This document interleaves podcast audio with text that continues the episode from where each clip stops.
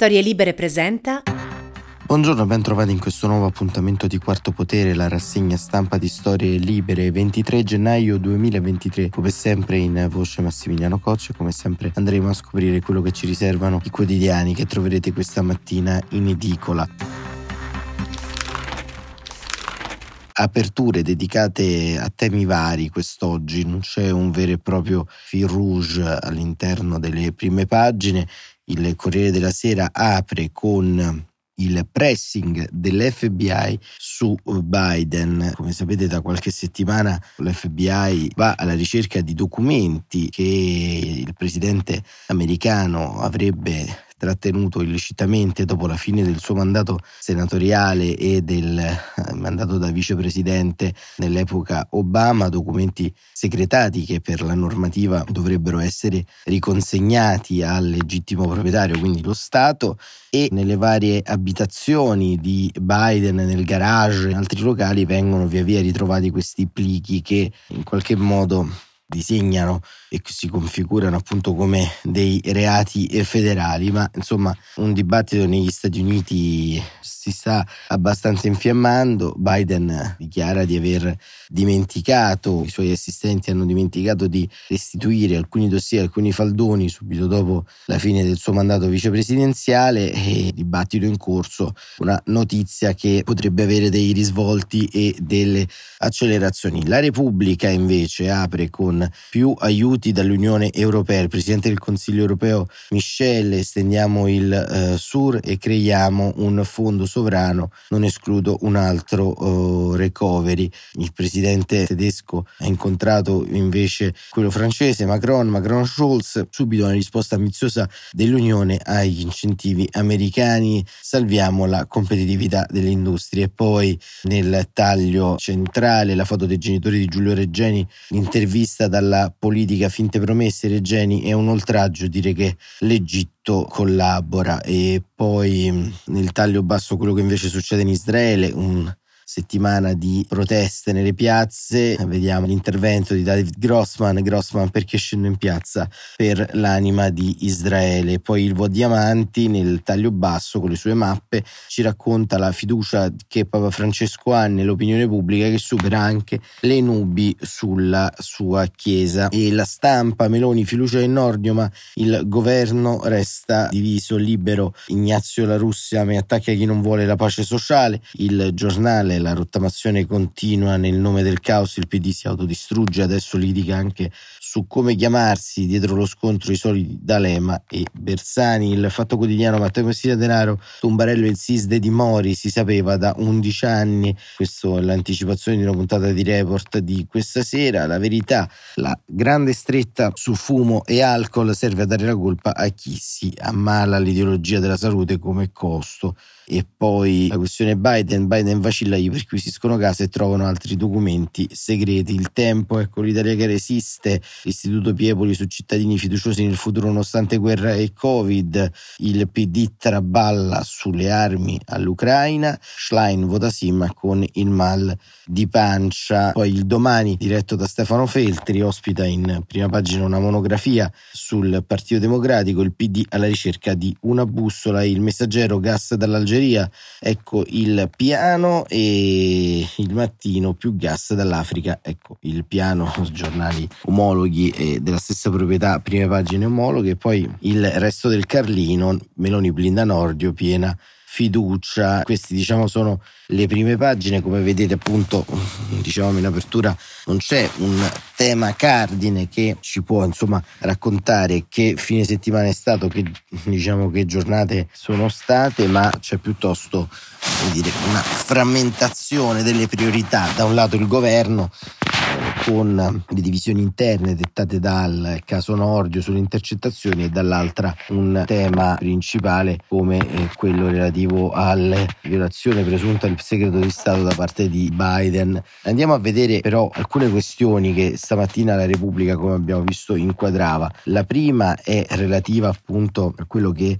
avviene all'interno del panorama geopolitico in merito all'energia appunto e sul quale della Sera ci viene raccontata la missione di Giorgia Meloni sul gas. E questo è molto importante, ce lo raccontano Marco Galluzzo e Adriana Logroscino, Meloni missione per il gas e sul Nordio piena fiducia, un piano Mattei per l'energia, la Presidente Giorgia Meloni missione in Algeria lancia il progetto di un'Italia come hub europeo del gas, se ne è già discusso anche con il Presidente Mattarella nel corso dell'ultimo Consiglio Supremo di Difesa, l'obiettivo è di arrivare entro due anni al totale sganciamento dal gas russo per poi crescere come hub di distribuzione di energia dal Nord Africa all'Unione Europea. Visita al Cairo del Ministro degli Esteri Antonio Tajani, ho chiesto e ricevuto rassicurazioni sul caso Regeni e Suzaki ha dichiarato. Invece sul gas ritorniamo sempre da Algeri, scrivono ne hanno discusso con il capo dello Stato Sergio Mattarella nel corso dell'ultimo Consiglio Supremo di Difesa, sono gli obiettivi del piano strategico che il governo Meloni vuole raggiungere nel medio periodo, arrivare entro due anni al totale sganciamento dal gas russo.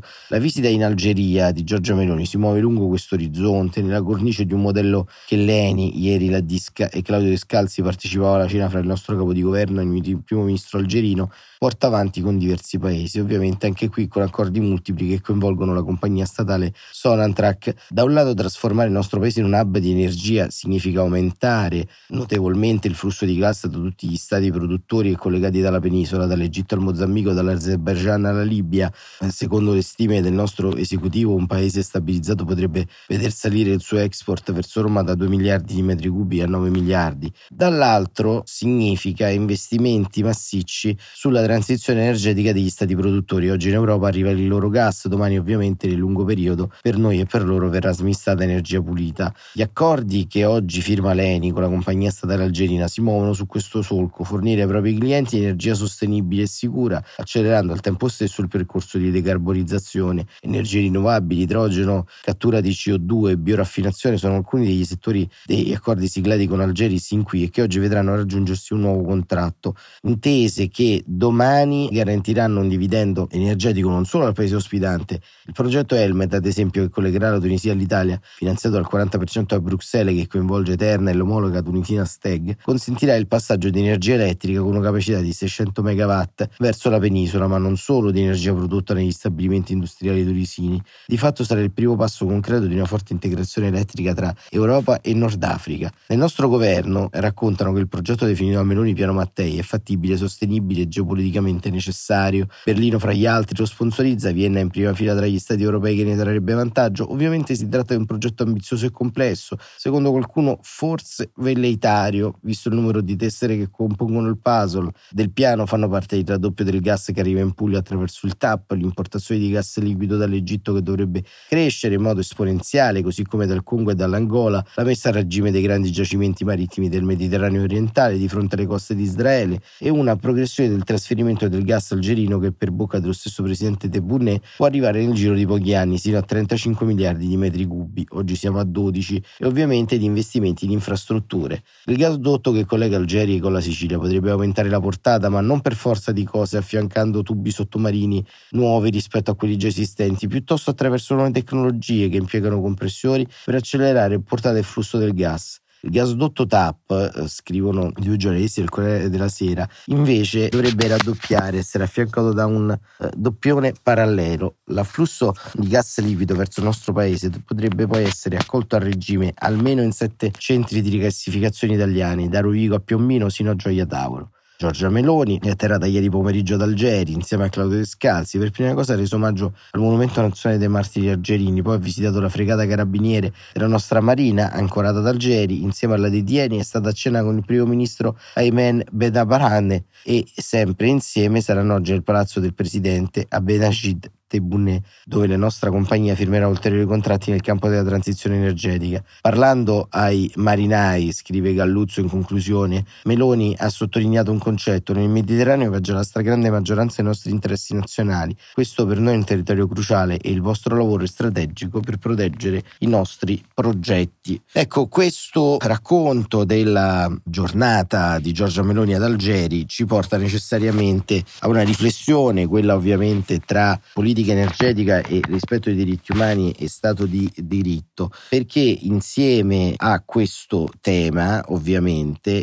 c'è anche e soprattutto l'altra partita che si gioca in Egitto, sempre con Eni, sempre con il tema energetico. E, e Tajani è stato appunto in Egitto quando in queste ore ha incontrato Al-Sisi e sulla stampa c'è un commento di Francesca Paci sulle rassicurazioni fornite da Tajani e dal governo egiziano sulla giustizia e la verità per Regeni perché ovviamente si continua a credere a delle versioni totalmente fasulle, totalmente resistenti intorno a presunte collaborazioni tra l'Italia e l'Egitto e soprattutto l'Egitto come terra di scambio intorno a questa storia. Rassicurazioni come pietre tombali, scrive Francesca Paci. Sarà interessante ascoltare il ministro degli esteri italiani quando di ritorno dal Cairo spiegherà cosa intenda nel dirsi rassicurato dalla disponibilità del presidente Al-Sisi a far luce sulla morte di Giulio Reggeni. Sarà interessante perché a quasi sette anni da quell'assassinio di Stato di cui i inquirenti italiani conoscono il dettaglio dinamica e responsabilità, l'Egitto non ha fornito alcun contributo che non fosse la calunnia, il depistaggio, la pressione politica per chiudere il caso nel nome del business as usual, così come mutatis mutandis, nessun cenno positivo è finora arrivato sul caso di Patrick Zaghi, studente all'interno dell'Ateneo di Bologna condannato da, da due anni al kafkiano rinvio di un processo farsa per un reato che al netto delle accuse ufficiali di cospirazione antiregime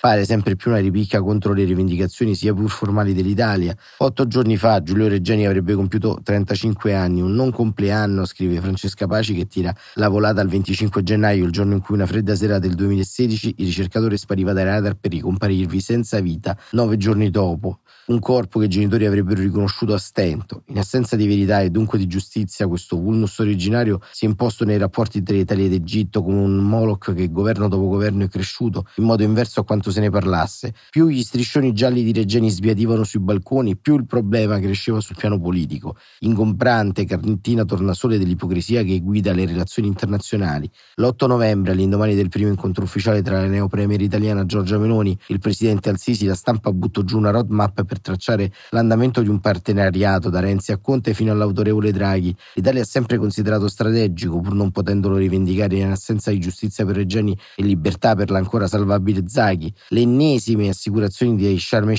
Sheikh sono naufragate da una prima volta il 29 novembre, quando la sentenza Zaghi si è chiusa con un altro rinvio. Resta la seconda tappa, il 13 febbraio, un'ulteriore udienza del procedimento sull'omicidio Regeni, posposta a settembre scorso nella speranza di ottenere dal Cairo gli indirizzi dei quattro agenti indagati, perché ritenuti responsabili materiali dell'omicidio, e dalle rassicurazioni su questa udienza imminente che alludeva il ministro Tajani citando come dovuto i nomi di Regeni e di Zaghi prima di discutere assai più concretamente con Al-Sisi di sicurezza energetica e cooperazione sulla Libia. L'impressione, confermata dalla compiaciuta e soddisfazione egiziana, è che lungi da una soluzione onorevole si stia mettendo su una pietra tombale sul passato, scrive Francesca Paci, che l'attuale governo italiano pur privilegiando la realpolitik sul diritto esattamente come i suoi predecessori, rivendichi addirittura il merito della ripresa dei rapporti con l'Egitto, il rito della memoria come un mantra stantio per guardare al futuro. Se così fosse, però, più che dire assicurazioni ci sarebbe bisogno di chiarezza. Si dica una volta per tutte che il caso Reggiani è chiuso. Buona pace dei genitori, di Riccardo Nurit, Tenace Sentinella di Amnesty. Si dica che Zaghi è egiziano e dunque niente e nessuno lo libererà dalle grinfie di un regime gonfio del proprio rinnovato ruolo geostrategico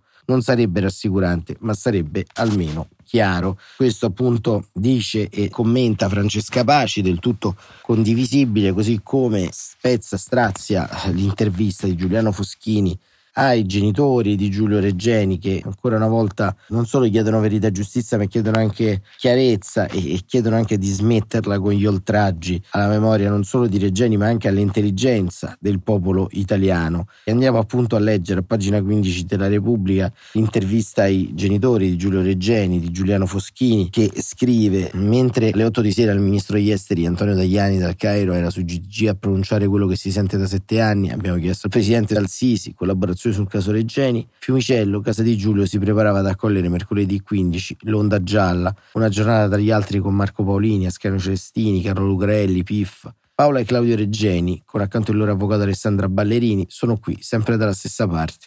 Foschini domanda, sono passati sette anni dalla morte di Giulio, un altro 25 gennaio senza verità e giustizia. Come si legge sugli striscioni appesi in tutta Italia?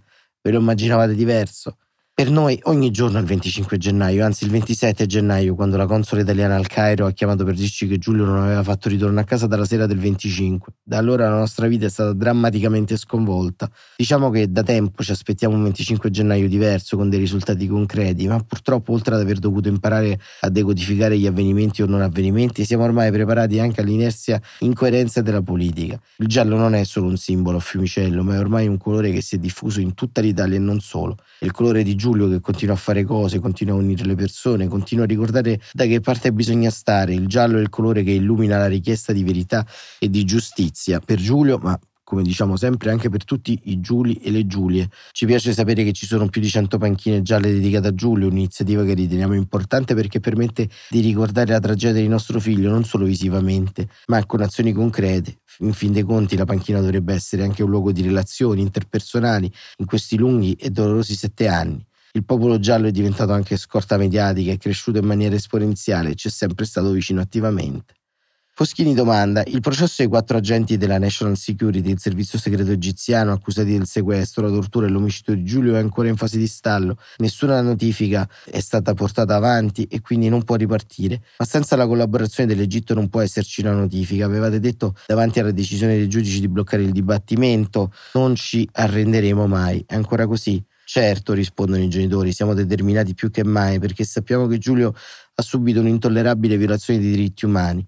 Qual è la cosa che più vi ha ferito in questi anni? domanda Foschini. Diciamo tutte le premesse mancate, l'ipocrisia, le strette di mani come mera esibizione, la retorica di certi discorsi o comunicati, la chiara prevalenza degli interessi sulla tutela dei diritti umani. Alla parola interessi sarebbe da sostituire il termine interamente interessamento che pone una vera attenzione alle persone. Avete ancora fiducia nel nostro paese? E rispondono: fiducia in chi? Se rivolta alle istituzioni siamo costretti ad averla, viviamo in Italia. Questa è una domanda che ci pongono spesso tutti i giovani che incontriamo e che osservano e valutano il mondo politico. Rispondere è sempre molto complicato.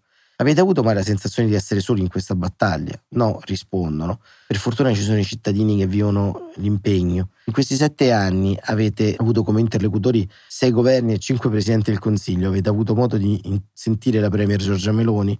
Non abbiamo incontrato nessun membro dell'attuale governo. Ieri il ministro degli esteri italiani era al Cairo a incontrare Al-Sisi e ha detto, come avevano fatto tutti i suoi predecessori, di aver chiesto collaborazione. Ci credete ancora? Cosa vi aspettate da questo esecutivo?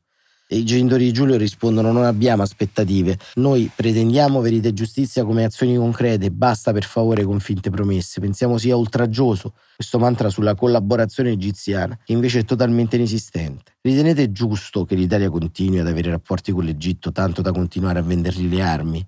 Rispondono. Ricordiamo il nostro esposto contro lo Stato italiano che prevede che non si vendano armi a paesi che violano i diritti umani come l'Egitto. Purtroppo non ci risulta sia stata compiuta un'efficace istruttoria, non abbiamo mai avuto una risposta. Un paese che vuole essere democratico dovrebbe anche sapere fare delle scelte. La realpolitik non può sconfinare nella complicità con i dittatori. Sette anni dopo Giulio continua a fare cose, sì, tantissime, abbiamo un'immensità di testimonianze delle persone che ci supportano la nostra richiesta di giustizia, non ci sentiamo mai soli e per questo vogliamo ringraziare tutti quelli che ci sostengono. In un certo senso Giulio sta aiutando a costruire e mettere insieme le buone sinergie del nostro paese, però come diciamo spesso Giulio fa cose, ma non può fare tutto lui. E con questa intervista ai genitori di Giulio Reggiani si conclude la nostra rassegna stampa di oggi, abbiamo cercato di coniugare forse il tema dei temi, la volontà di avere un'indipendenza energetica in questo caso e dei rapporti del Mediterraneo con la richiesta sacrosanta di verità e giustizia, perché gli accadimenti di questi ultimi mesi, di quest'ultimo anno ci hanno insegnato che non può esistere una collaborazione politica e economica con nessun Stato senza che i diritti umani fondamentali siano rispettati. E questo vale per Giulio Reggeni, ma vale per tutte quante le storie che abbiamo raccontato anche nell'arco di questi anni, sia sui giornali che anche su questo podcast. E quindi chiudiamo questa rassegna stampa nella speranza che nei prossimi giorni non solo arrivi qualche segno tangibile, ma che finalmente la politica abbia impegno a fare chiarezza intorno alla morte di Giulio Reggeni e delle tante tante ragazze e ragazzi che ogni giorno in Egitto e in tutto il mondo subiscono la repressione feroce di regimi autoritari e illiberali.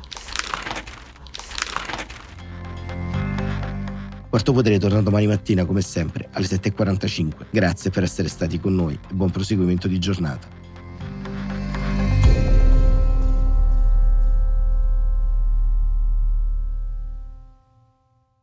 Una produzione storielibere.fm di Gianandrea Cerone e Rossana De Michele. Coordinamento editoriale Guido Guenci.